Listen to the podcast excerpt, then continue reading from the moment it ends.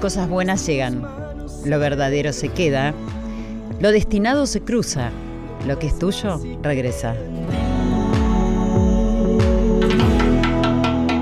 Empieza a vivir. Buenas noches familia, abrimos las puertas de Radio Nacional, la casa de todos, para darles la bienvenida a esta reunión de los viernes por la noche.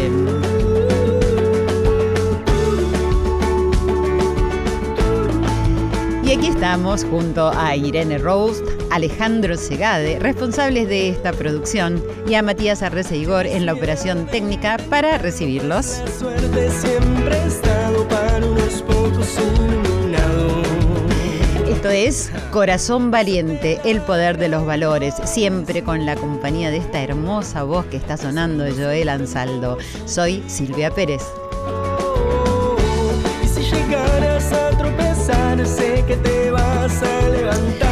Muy bienvenidos queridos, queridas todos a este recreo, un recreo de una hora para disfrutarnos mientras están de sobremesa quizás o comiendo si llegaron tarde, pero ya todos listos para relajarse, descansar y compartir este buen momento donde todas las reflexiones nos conducen a sentir más, a abrir los corazones, a ser valientes y enfrentar y atravesar lo que nos toque.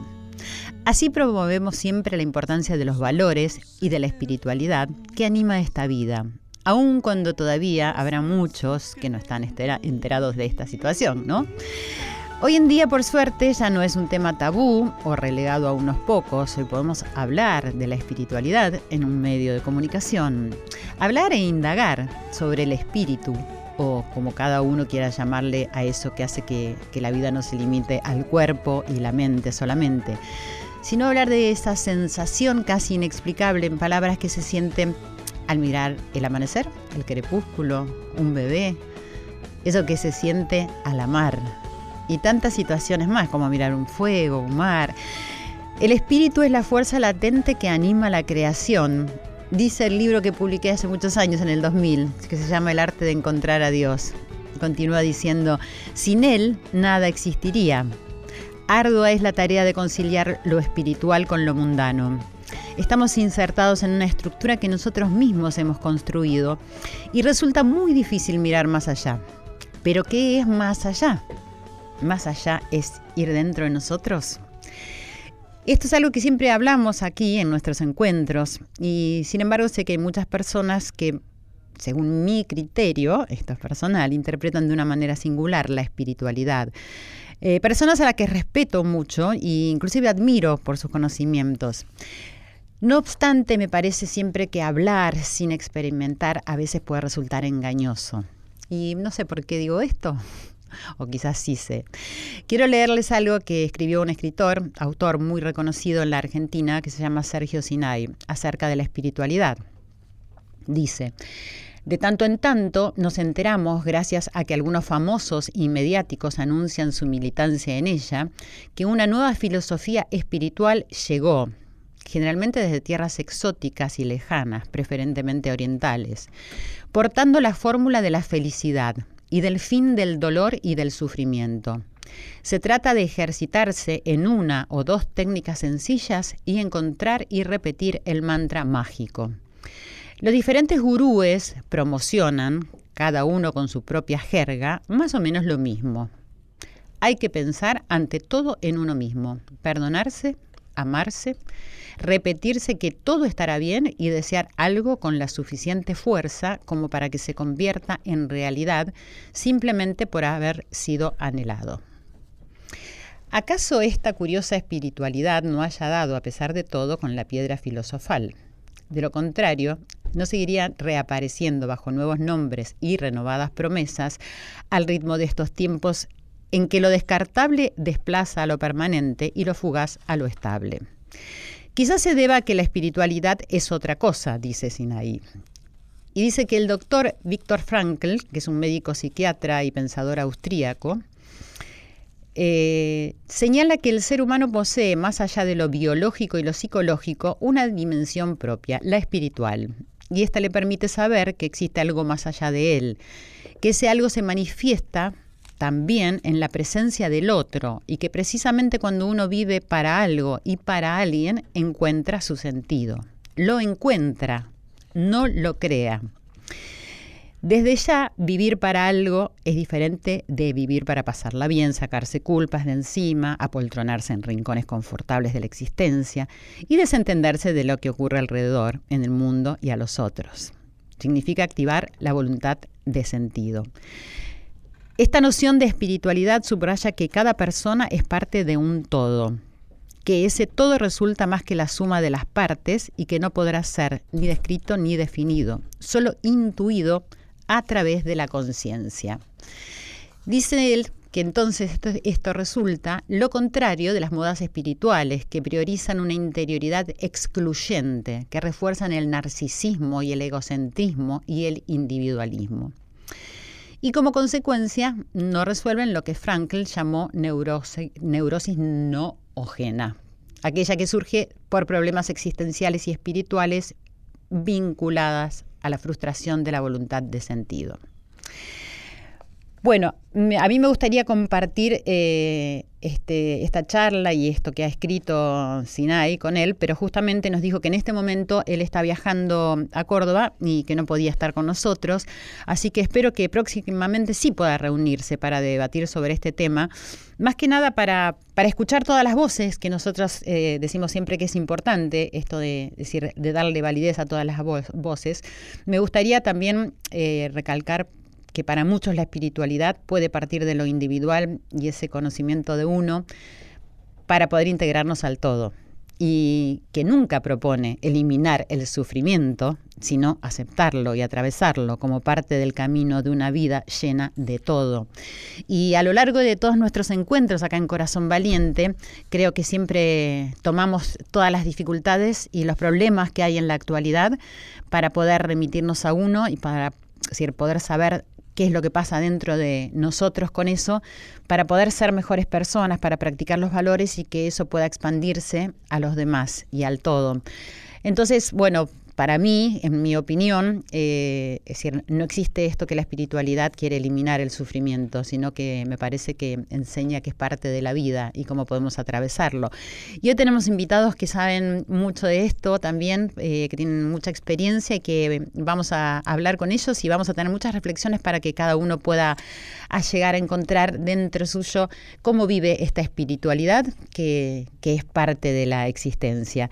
Damos comienzo así a Corazón Valiente, como siempre.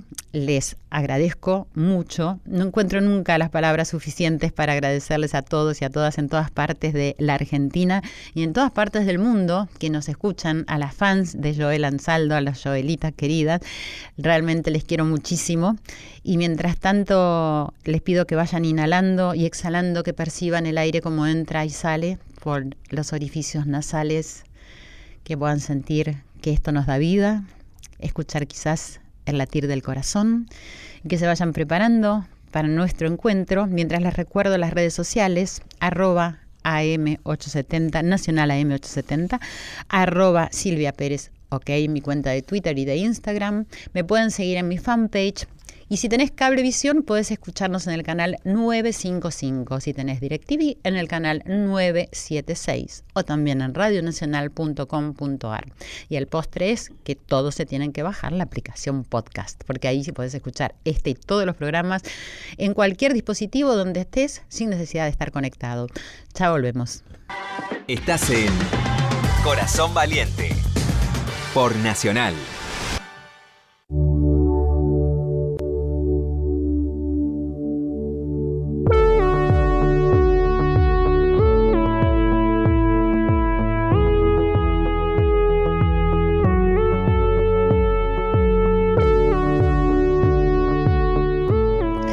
Continuamos en Corazón Valiente esta noche de viernes con una reflexión muy linda para mí, muy importante, que hoy en día está haciendo eco en los corazones de todas las personas, estoy segura, porque hoy, como bien dije en la introducción, se puede hablar en un medio de comunicación de espiritualidad. Y hace un corto tiempo no se hablaba tanto.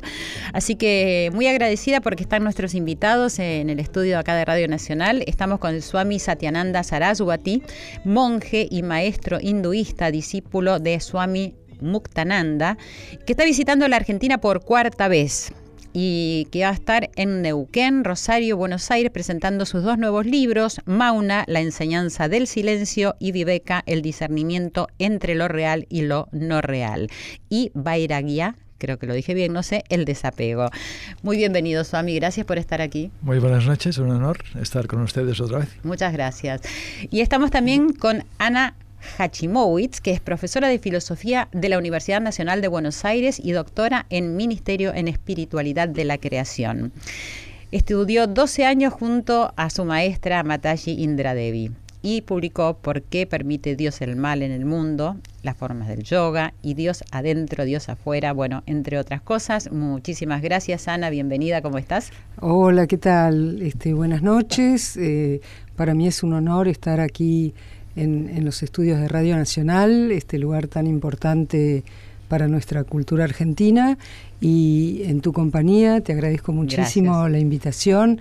Es un honor también que me hayas invitado porque conozco tu trayectoria espiritual y un gusto también de estar con Swami Satyananda, este, que también es un adalid de estos temas. Bueno, gracias, es recíproco. Yo también me siento muy honrada que estén visitándonos y creo que toda nuestra audiencia, que tenemos eh, gente tan con sus corazones abiertos y que les interesa tanto la propuesta de nuestro programa, estarán muy atentos en, varias partes del mundo y acá en toda la Argentina. Eh, mi primera pregunta para, para ambos, que es lo que un poco va a dar el comienzo a esta charla que vamos a tener es cómo podrían definir un poco la espiritualidad. La espiritualidad, la espiritualidad es una parte inherente del ser humano. Es el, un poco el deseo de, de sentirse en armonía con la vida, sentir plenitud en la vida, sentir mm, felicidad que sea independiente, que no dependa de algo. Normalmente o muchas veces el ser humano vive como mendigo, es feliz cuando esto funciona, cuando esto es como yo quiero, cuando aquel me quiere. La espiritualidad te lleva a un espacio de felicidad per se, en ti mismo, porque eres tú mismo. Este descubrimiento de este espacio de plenitud en ti eh, sería una forma de definir el proceso espiritual. Ana. Hermosas palabras. Este, eh, yo, eh, yo veo a la espiritualidad como una actitud, una actitud que puede tener o no un ser humano. Es esa actitud que percibe en el universo, en el mundo manifestado, en, la realidad manifiesta, un espíritu manifestándose, una presencia, un, algo, un ser que se está manifestando, ¿verdad? O sea que em, espirituales somos esos locos que, vemos que el universo es expresión de algo más.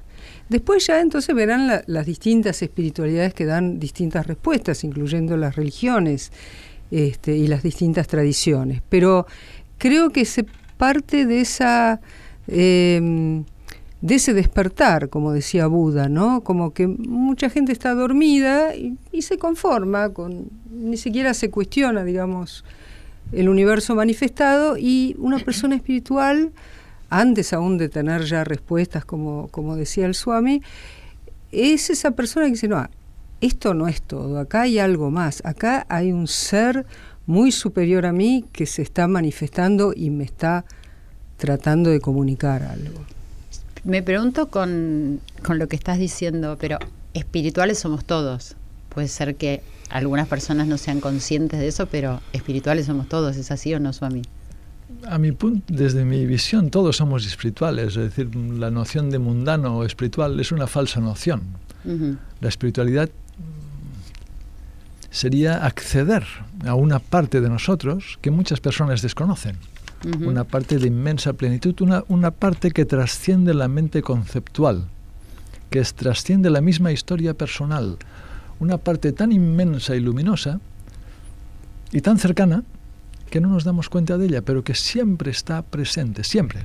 Sí. Pasa que estamos distraídos en miles y miles de cosas. Claro, y en determinados momentos o frente a determinados hechos límites eh, cruciales en la vida de cada persona, hay algo que les da un llamado a eso que no saben cómo llamarle, que quizás tenga que ver con esto que estamos hablando, con la espiritualidad. Esto, perdón, No, no, no. Sí, sí. esto puede, a mi entender, puede suceder así o no.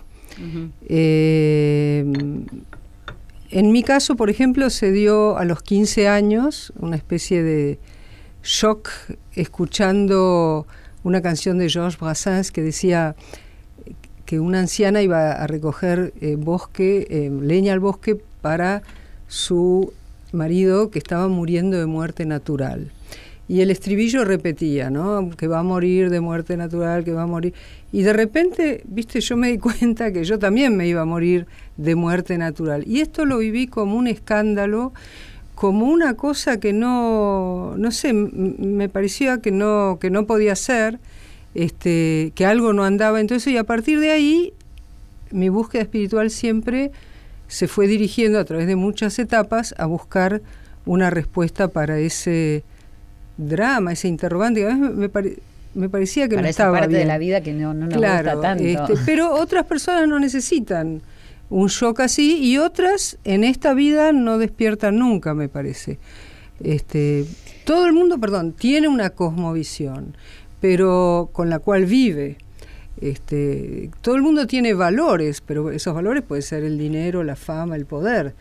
Este, y nunca despertar, ¿no? El problema con esos valores es que traen mucha infelicidad. En cambio, de Va- la otra forma, como dice el Swami, Vamos nos a trae preguntarle al. Swami eh, qué es un Swami, para toda la gente que quizás no lo sepa, y cómo llegas a ser Swami. Un swami es un monje, una persona que dedica su vida a esta, a esta búsqueda interior, a esta práctica, y en su momento dedica su vida también a la enseñanza. En mi caso, y, y me ha gustado lo que ha compartido nuestra eh, invitada hoy, también a los 15 años, en una escuela, de, en, la, en la escuela, eh, el maestro de religión, un, un padre católico, nos habla de las distintas religiones, menciona la Bhagavad Gita, me siento especialmente interesado, me deja este libro y en el capítulo 2, eh, Krishna en esta enseñanza dice, el Atman, es decir, la, la esencia del ser humano, no nace ni muere, no sufre cambio, no se transforma.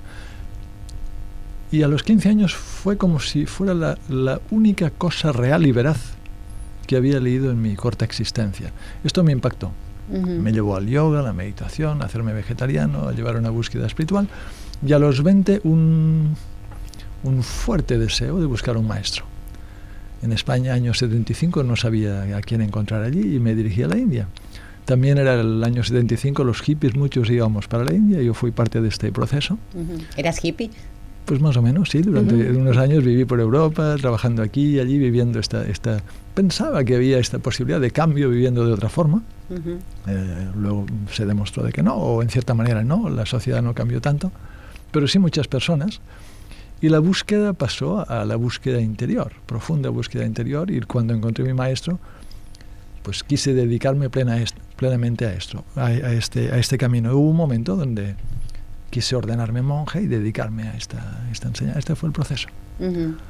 Y estábamos hablando en la introducción eh, acerca de algunas eh, tergiversaciones que hay eh, con respecto a la mirada a la espiritualidad, que creo que se está acercando mucho este concepto en el occidente ya hace bastante tiempo y que además eh, toma forma de modas en determinados sectores, ¿no? Como practicar yoga o como practicar meditación o como la famosa palabra mantra, que creo que de las tres que, eh, que nombré es la que menos se conoce, o sea que no se sabe bien qué es un mantra. Em, Podemos decir desde la experiencia de ustedes un poco, es decir, cómo esto lleva, qué proceso eh, lleva al ser humano y si esto que despierta es favorable para los demás, porque la voz que hoy leíamos decía como que era egoísta y que era narcisista pensar en uno para conocerse. Entonces yo quiero la mirada de ustedes. Eh, yo eh, creo al auto investigarse, y estoy segura que Suami va a estar de acuerdo, notamos que tenemos eh, dos componentes principalmente, o sea, que llamamos yo a dos cosas muy diferentes. Una sería el cuerpo psicofísico, es decir, la personalidad, lo que yo llamo el yo chiquito, el yo inferior, el ego, se lo puede llamar, pero no ego de egoísta, sino el ego que se cree limitado a esta mente, a este cuerpo, a estos sentimientos. Si yo me concentro en ese, obviamente me transformo en una cosa egocéntrica, egoísta, y, hemos visto en Occidente, yo te mencionaba la película El Secreto, que me irritó mucho en su momento porque, si ustedes recuerdan, era una cuestión de concentrarse y visualizar una casa maravillosa y algún día llegaba. Es decir, parecía que la espiritualidad, entre comillas, era una especie de tarjeta de crédito espiritual. Mm, no, seguro no lo vi. Eh, claro, por eso. Entonces, pienso que eso es lo que irritó también a este autor. Em, eh, ahí sí sería una cosa individualista, egoísta, pero cuando uno se autoindaga, descubre otro yo que Swami llamaba el Atman, que podemos llamar el yo superior, el Cristo interior. En todas las tradiciones lo llaman con distinto nombre, el Buda interior. Este, que ese es, eh, digamos, en, en lo que he llegado ahora, es, y acá voy a decir una cosa fuerte, eh, es común a todos. O sea, es la conciencia universal que yo creo que impregna a todas las personas, a todos los animales, a todas las plantas y a todo el universo. Entonces, lejos de, ser egoísta, ¿no? Al contrario. ¿Suavi? Sí, eh, esta afirmación pues la podemos observar desde dos eh, puntos de vista. Que hay un, mercantilismo que usa la palabra yoga, que usa la palabra meditación, que intenta usar la palabra mantra fuera de contexto, con fines que igual a veces son, sí, con cierto provecho, pero que están un poco alejados de lo que es un auténtico camino espiritual, esto es cierto. Pero no es cierto, y la persona que igual desconoce, lo que es la profundidad de un auténtico camino espiritual, que usa la meditación, que usa el yoga o que usa el mantra como proceso de autoconocimiento. el autoconocimiento, llega un momento que el, que el ser humano quiere autoconocerse, quiere saber quién soy, no solamente qué es mi cuerpo o qué es mi mente o mi intelecto o mis ideas, quién soy yo más allá de todo mi mundo conceptual. ¿Quién soy yo cuando en mí no hay pensamiento? ¿Qué es esta existencia pura? Hay personas que indagan esto, no ahora, no en India, los pitagóricos, los órficos, desde la antigua Grecia, los celtas, los druidas. Este autoconocimiento ha sido parte de la humanidad. Entonces no es egoico, es para trascender la egoicidad. Si estuviéramos más establecidos en estos espacios de plenitud, esta sociedad tan injusta desaparecería, habría una transformación muy profunda del ser humano. Entonces, mm, sí y no a esta frase de, este, de, este, autor. Exacto.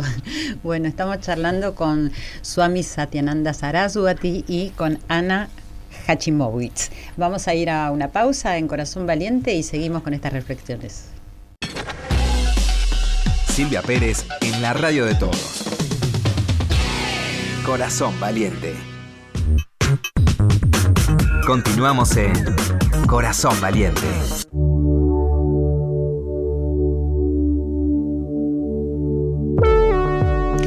Continuamos, aquí estamos en Corazón Valiente, el poder de los valores, eh, con esta charla tan interesante. Estamos con Ana Hachimowitz, que me cuesta decirlo, y con Swami Satyananda Saraswati, que no me cuesta decirlo, por tanto que he viajado a la India y, conozco bastante de, esa cultura. Bueno, eh, uno de los temas que acá eh, Swami me ha traído uno de sus libros, es decir, ambos han traído acá sus libros, eh, un libro que se llama Mauna y que habla de la enseñanza del silencio, esa es la bajada del título. Em, me importa mucho este tema del silencio y que creo que una de las charlas vas a dedicarlas a esto, eh, y en qué puede contribuir para este mundo tan acelerado en el que estamos viviendo de pocas palabras y de tanta este, corrida atrás de algo que no sabemos muy bien qué es. Esta es la belleza del silencio, que no sabemos qué es. Eh, Mauna tiene dos significados. Uno sería el silencio externo, el silencio verbal. Esto sería una fase. Y vemos que el silencio verbal en nuestra sociedad estamos tan acostumbrados al ruido y a la palabra, a veces innecesaria, que si alguien no dice nada, parece que no esté bien. Le preguntamos, ¿qué te pasa? Estar en silencio demasiado largo a veces genera una situación casi incómoda. Este es un silencio, no habla, no, el texto no habla de este, sino habla del silencio interior, de cuando la mente poco a poco va accediendo a este silencio que es anterior al pensamiento. Los vrittis o los movimientos mentales, ¿de dónde surgen? Del silencio. Bailan temporalmente y desaparecen. ¿Dónde? En el silencio, en la inmensidad del silencio. Entonces eh, se trata de, ir observando esta, esta inmensidad que es parte de nosotros y está siempre presente.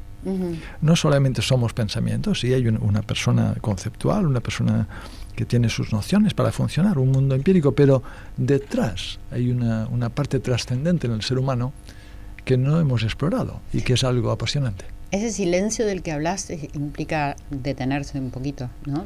Sí. si no nos detenemos es muy difícil entrar en silencio. El, silencio, para entrar en estos espacios de silencio, a veces puede, puede caer como una experiencia, como la lluvia, y alguien se está transformado. Normalmente exige una pequeña práctica, unos momentos donde hago una meditación o ciertos, ciertas técnicas para poco a poco ir entrando en estos espacios, en esta inmensidad del mundo interior. ¿Encontrás que en este momento de la humanidad hay más necesidad de esto que, que se manifiesta? O sea, desde afuera sin duda creo que hay más necesidad, pero que las personas están concientizando esto y lo manifiestan. Yo creo que sí, porque estamos cada vez, en los, si observamos los últimos 20 años, el mundo se ha hecho mucho más ruidoso por la máquina. Primero fue el mail, y luego fue el WhatsApp, y luego el no sé qué, y vas por la calle y todo el mundo está constantemente eh, comunicándose. ¿Dónde están aquellos momentos donde ibas en autobús, ibas mirando por la ventana o en tren o, las mentes están muy ocupadas, muy dispersas. Entonces recuperar los espacios donde no pasa nada, en este no pasa nada hay una gran enseñanza. ¿Y es posible? Claro que es posible, todo es posible. Sí, sí, sí, sí absolutamente posible. Ana, que, quería que también eh, me dijeras en relación a esto del silencio. sí, yo quisiera retomar una frase que dijo el Swami respecto a los britis, o sea, los torbellinos mentales que salen del silencio, se mueven un poco por ahí y vuelven al silencio. El silencio eh, en realidad es eh, es muy importante, pero me refiero a esto, el silencio aparentemente de la nada, em, el silencio de donde sale todo. Y con la autoindagación podemos eso darnos cuenta nosotros mismos. Eh, por ejemplo, este mismo hecho ahora que estamos hablando, no lo estamos leyendo de ningún lado. ¿De dónde sale? Si si haces un poco de indagación, te vas a dar cuenta que sale de la nada, de una nada que sos vos mismo, que es tu propio yo, ese del cual hablábamos, que es una presencia, pero que es una presencia que no es material, porque acá por más que me hagan radiografías, porque por más que me hicieran una biopsia, autopsia, no me van a encontrar a, mí. claro. Este, sin embargo, es el que está hablando y en ustedes es el que está escuchando. Entonces, es, ese silencio es este es la nada de la cual habla el budismo, pero que es una nada muy peculiar, porque es una nada que es pura potencialidad.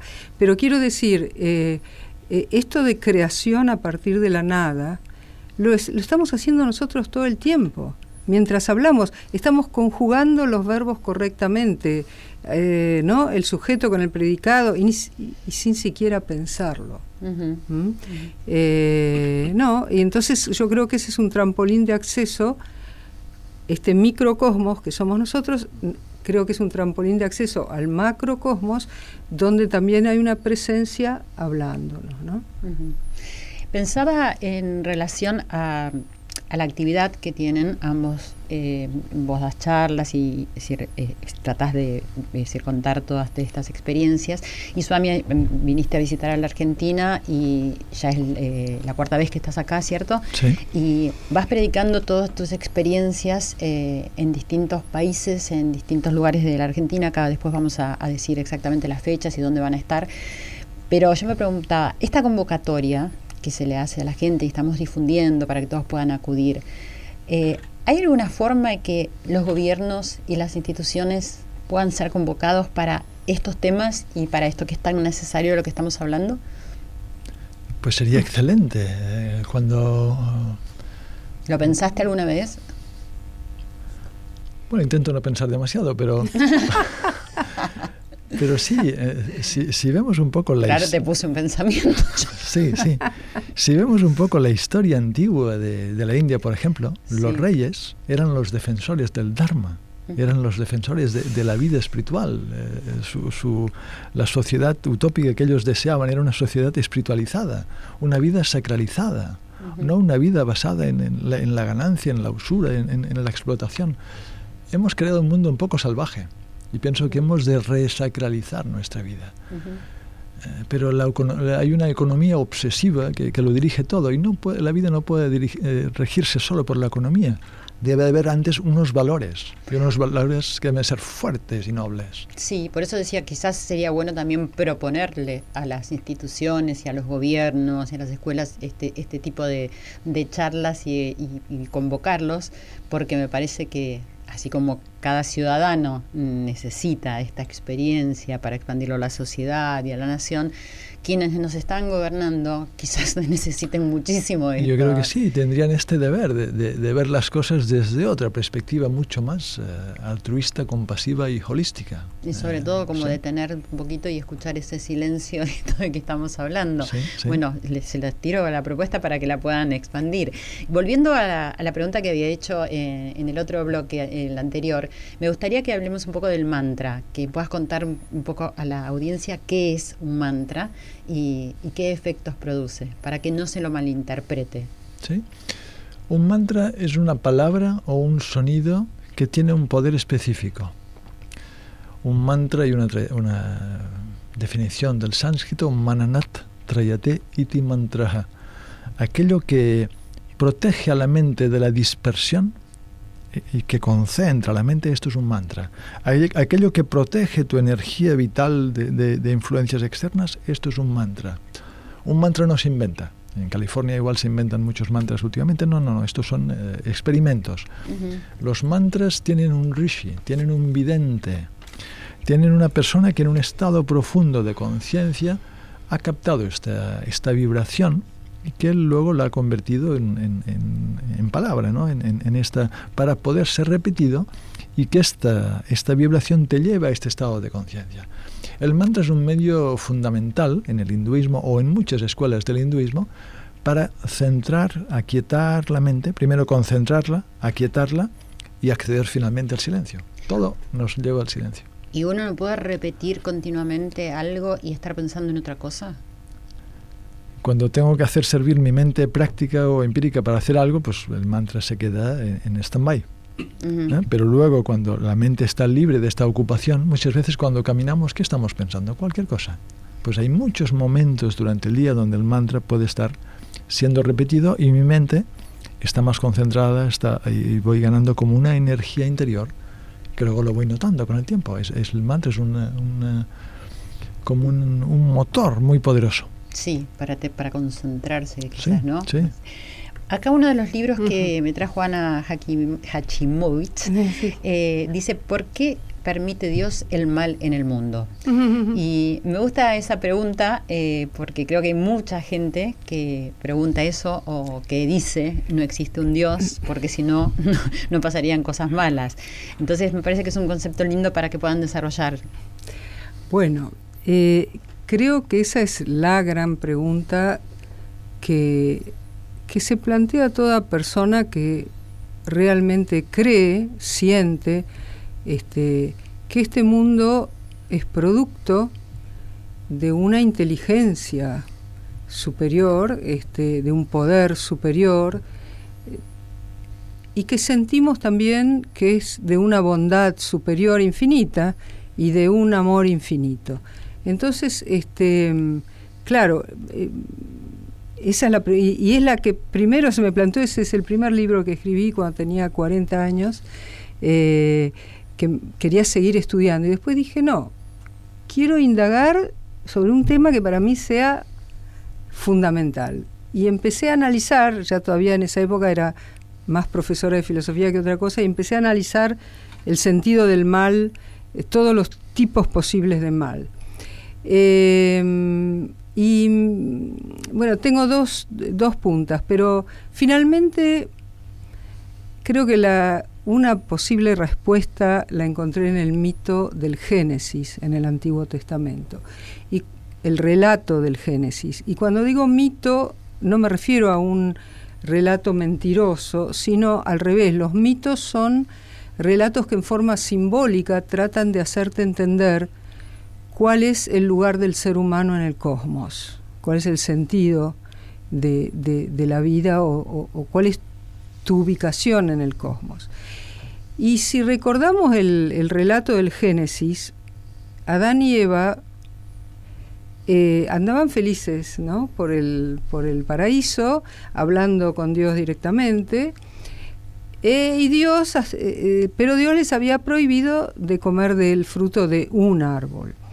Pero no era una manzana, ni, ni una uva, ni un higo, no sé, todo lo que apareció después, ni tampoco tuvo nada que ver en el relato original con lo sexual. En el relato original, el árbol del cual está prohibido comer el fruto, es el árbol del conocimiento del bien y del mal.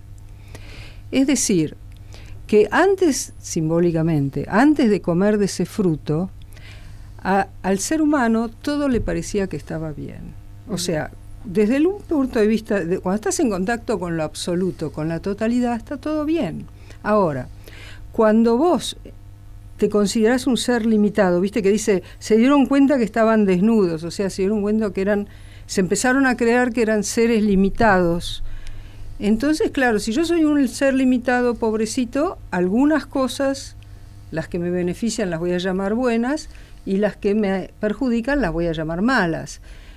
Yo tomo siempre, entonces, y ahí Adán y Eva pierden el paraíso, ¿no? Es un es un mito muy rico. Entonces lo que quiero decir es que bien y mal son conceptos relativos, son conceptos de este mundo de la dualidad, donde tenemos un rol que jugar. Y, digamos, no es que haya que soportar pasivamente todo, sobre todo los males que provienen de seres humanos, o sea, la injusticia. Creo que tenemos que trabajar para mejorar este mundo, pero no desde la violencia, sino practicando el amor y la no violencia. Eh, perdóname, pero desde el punto de vista de Dios está todo bien, porque Dios eh, piensa en el universo, digamos, para decirlo antropomórficamente, no en Ana Hachimowicz. Digamos, hay un ejemplo que me gusta mucho dar siempre que es un partido de fútbol, ¿no? Juegan, ponerle River contra Boca. Y vos ves que los jugadores de River se santiguan antes de jugar y los de Boca también se santiguan. Y después gana uno, gana River. Entonces, ¿qué? ¿Dios es malo porque no ganó Boca y Dios es bueno porque ganó River? Es decir, quiero, no sé si esto ayuda, pero bien y mal son cosas que pasan en este mundo. Eh, y este mundo, si bien es real, eh, yo lo considero real, pero es una realidad de segunda, iba a decir. Es una realidad fundamentada en otra realidad mayor. Pero igual es el juego donde nos pusieron a jugar y creo que este, tenemos la responsabilidad y cuanto más evolucionados estemos, más responsabilidad de expandir el amor y...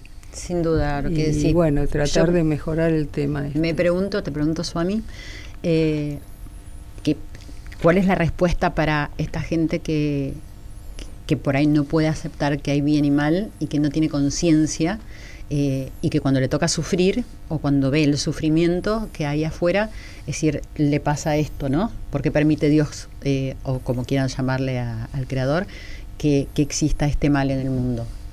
¿Qué le puedes decir? Bueno, es, un eh, como decía nuestra invitada, es todo muy relativo.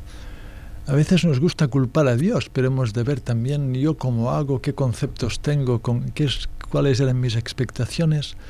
Eh, en el hinduismo la palabra bien y mal se usa poco, se usa más bien punya y papa, que es mérito y demérito. ¿Qué sería la acción meritoria? Es la acción que está en armonía con el cosmos. Y la acción que no es meritoria es aquella que no está en armonía con el cosmos, que lleva al caos. Es decir, una acción lleva a la armonía, otra acción llevaría al caos. Entonces el ser humano en su, en su crecimiento debe de evitar aquella acción que es caótica, que le daña a él y que daña a los demás. Ir puliendo en la acción que es, que es más parte del rutam, del orden cósmico. Es más esta observación que no el juicio moral de bien y mal en sí, que a veces es... Pues sino, sino intentar, y, empezando con uno mismo, pues de, de, ser lo más ético que pueda. Y el resto, hago lo que puedo desde mi pequeño desde mi pequeña acción. Sí, la pregunta, o sea, yo estoy de acuerdo en lo que ustedes relatan, digo, el despertar en la gente, en esta vorágine que se está viviendo, digo, qué difícil, ¿no? Que pueda decir, detenerse un segundo, porque creo que por eso es que está pasando todo lo que pasa y que hay tanta violencia. Y yo misma me, preguntaba, es decir, cada vez que hay una marcha eh, o una manifestación, eh, por algo que a lo mejor yo también estoy de acuerdo y que me gustaría luchar, digo, ¿por qué a nadie se le ocurre hacer una marcha en silencio? que me parece que sería muchísimo más efectiva que cualquier otra cosa, ¿no? Realmente lo pienso y digo, quizás sea una de las únicas personas que piense esto, pero me imagino toda una plaza de congreso acá en nuestro país, en la Argentina, llena de mujeres están pidiendo por los derechos de las mujeres en silencio, en silencio evocando esto, ¿no? Que es la muerte, que no queremos que suceda, es decir, el respeto, pero no está sucediendo, ¿no? Es como más con el, con el grito, con los bombos, y por eso digo, eh, qué importante por ahí que nosotros dejemos estas reflexiones y que la gente pueda encontrar un punto para, para despertar esta conciencia, ¿no? Que es un camino largo. Esto conlleva por ahí a la palabra para mí sabiduría, ¿no? Mm, es decir, mm. ¿qué podemos decir acerca de la sabiduría? Es decir, porque uno suele decir, bueno, no soy sabio también como excusa, ¿no? Para determinadas cosas que cometemos. ¿Qué podrías decir, Suami? La sabiduría no es, la, no es el conocimiento textual de muchas cosas. La sabiduría es acceder a este silencio interior ir encontrando esta, esta parte trascendente en mí. Aquí hay una sabiduría natural que se manifiesta y una transformación del pequeño personaje egoico en un personaje mucho más altruista, mucho más eh, entregado al, al rutam, al orden eh, del cosmos. Ana. Sí, es fundamental la distinción que hizo el Swami entre conocimiento y sabiduría. Conocimiento yo es información, yo conozco qué colectivo tengo que tomar para ir hasta mi casa, conozco cuál es la capital de Portugal, etcétera, etcétera. Sabiduría, en cambio, es vencer la ignorancia, vencer avidia. O sea, vencer la ignorancia de que creemos que somos estos seres, que, somos seres individuales, que somos este cuerpo-mente individual, e ir a habitar en lo que somos realmente, que es la conciencia universal. Si vos estás ahí, todo lo que vas a hacer va a ser sabio, digamos. Este, a mí personalmente, eh, de las ramas del yoga, eh, por mi temperamento más intelectual, eh, me sirvió y me sirve más lo que se llama el guiana yoga, o sea, el, el yoga de la sabiduría. Y la verdad que he llegado eh, a atisbos de lo que soy realmente, como decía Swami, que el ser humano quiere saber qué es realmente, en el mejor de los casos, cuando despierta. Este, y, y, y para mí la solución de todos los problemas de la humanidad es la evolución de la conciencia para que salgamos de esta ignorancia, de creernos que somos estos pobrecitos que nos vamos a morir un día y que por eso tenemos que acumular, acumular, acumular, porque eh, todo se termina. Este, y para mí la única solución definitiva, la salvación, la liberación, que son términos que se usan tanto en las religiones, moksha, es habitar en la conciencia universal, aunque sea un instante. ¿Y cómo nos desapegamos del consumismo y del materialismo, donde se pusieron ahora los valores que trasladaron realmente los valores humanos eh, a, a esto, a lo material? Bueno, cuando uno va descubriendo una inmensa plenitud en su interior, que es su propia existencia, que es su propio ser, uno tiene muchas menos necesidades de ir consumiendo cosas innecesarias cosas que dañan el planeta, cosas que, que, no sirven para nada, cosas que sí que están de moda, uno se va haciendo libre. Uno está mucho menos condicionado por los medios y por muchas cosas. Uno va ganando independencia por la plenitud que uno va descubriendo en su proceso interior. Sí, también hay, eh, siento que hay apego también a las relaciones y a los vínculos, que eso es lo que por ahí impide un poco poder encontrar esta plenitud de la que estamos hablando. Hay apegos, o igual quieres eh, hablar tú. No, está bien, te sí. Pueden hablar los dos. Hay, hay apegos, eh, por supuesto, en los vínculos y uno tiene un deber con sus hijos y con sus papás, y por supuesto, pero en la medida que uno va descubriendo esta libertad interior, uno sigue estos deberes o, o uno es plenamente adecuado, pero con mucho menos apego. Tengo apego cuando tengo deseo de que me reconozcan o que me quieran. O, hay, hay, mucha psicología de la carencia en el ser humano. Cuando la carencia va desapareciendo porque me encuentro esta plenitud, resuelvo muchas cosas de un solo... Sí. Difícil. Sí, sí, no, eh, estoy totalmente de acuerdo, creo que estamos diciendo lo mismo, ¿no? Eh, no somos yo ahí divido, por ejemplo, lo que se llama Oriente y Occidente, que no creo que sean lugares geográficos, son dos concepciones del mundo que ahora, gracias a Dios, se están interpenetrando y ojalá nos quedemos con lo bueno de cada uno, ¿no? Occidente es justamente aquella cultura que, que, que considera que somos esta mente-cuerpo que la conciencia es un producto del cerebro y que por lo tanto cuando el cerebro muere, muere la conciencia y que como lo único que hay es lo material y bueno, lo que tengo que tratar de hacer es consumir lo máximo posible en el lapso de esta corta vida que es la única. Oriente, en cambio, y, todos los países de Oriente, eh, es la concepción donde voy hacia adentro, voy hacia lo espiritual, voy hacia el espíritu universal, y pasa eso que decía Swami, empezás a ser tan feliz, tanta paz, es como que, ¿para qué vas a volver? Es como, a ver, como chicos que están jugando con juguetes. Entonces, este, en ese momento juegan con los juguetes y los juguetes les parece lo más importante. Pero cuando tienen hambre y frío, eh, van a casa a que la mamá les prepare la comida, ¿no? Entonces, cuando volvemos a casa, que es volver a lo divino, lo demás pierde importancia y el desapego se, se produce solo. Desapego no es no amar. No, eh, desapego es no creer que algo te pertenece, ni una cosa, ni una casa, ni un coche, ni una persona. este, al contrario, puedes amar mucho más, ¿no? Porque a veces viste que, que desapego se piensa que es una persona fría, ¿no? Este, sí. Sí, porque hay conceptos bastante erróneos acerca Claro, no, no, no, no. De la, buena forma de amar y del amor. Tiene que ver más con la propiedad, que es un concepto bien occidental, ¿no? Esto es mío. Y eh, cuando te das cuenta que hay un lugar mucho mejor, eh, ya no necesitas lo mío, lo mío. Sí, quizás por eso también hay mm. bastantes eh, inconvenientes en los vínculos y en las relaciones hoy en día creo que las, las, generaciones jóvenes están entendiendo esto de otra manera, me da la sensación, no sé qué opinan ustedes. Sí, las relaciones están cambiando, la familia está, está eh, desestructurándose sí. o, o, cambiando.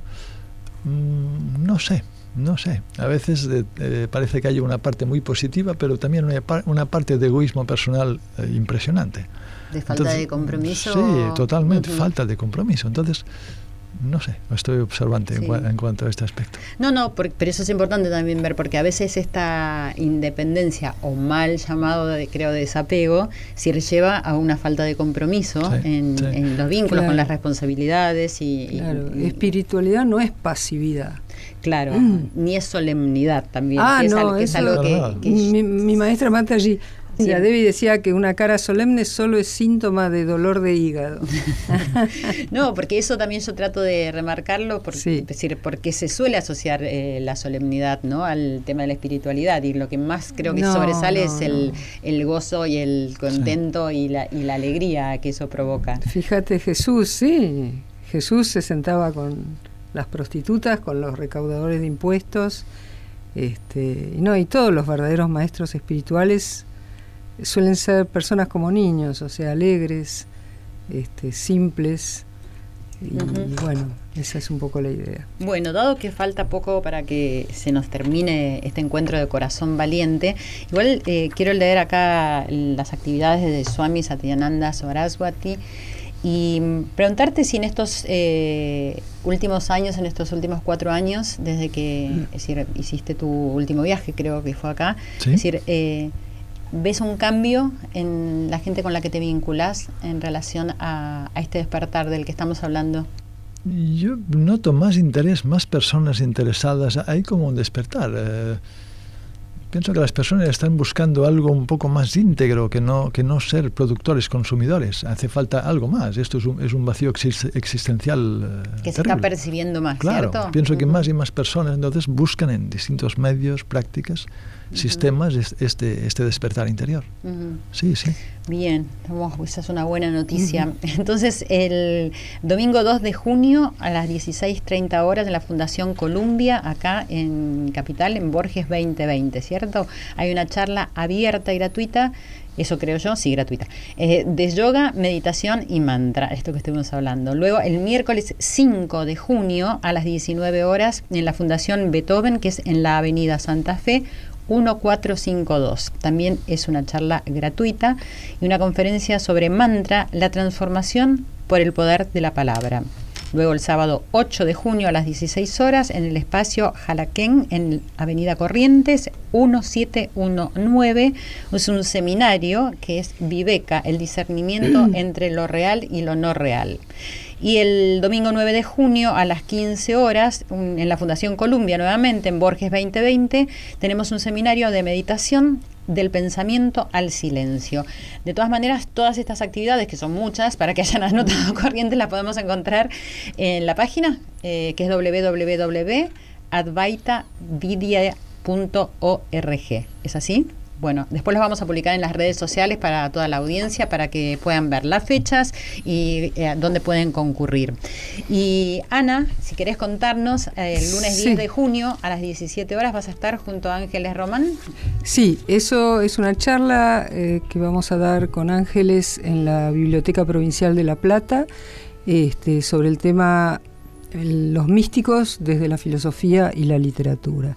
Y sí, ya que me das este espacio, quisiera agregar, em, yo sirvo a una comunidad espiritual em, online, una, con algunas actividades presenciales, pero sobre todo online. em, una comunidad espiritual, digamos, de buscadores apasionados de la verdad y del sentido último de la vida.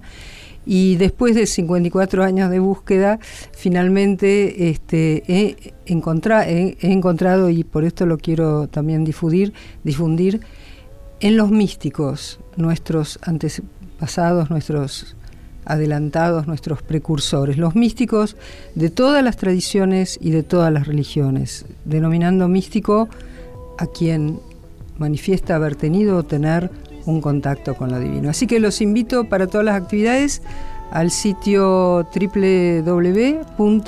www.místicosparatodos.org. Muchísimas gracias, era Ana Hachimowitz que nos estaba contando todo esto.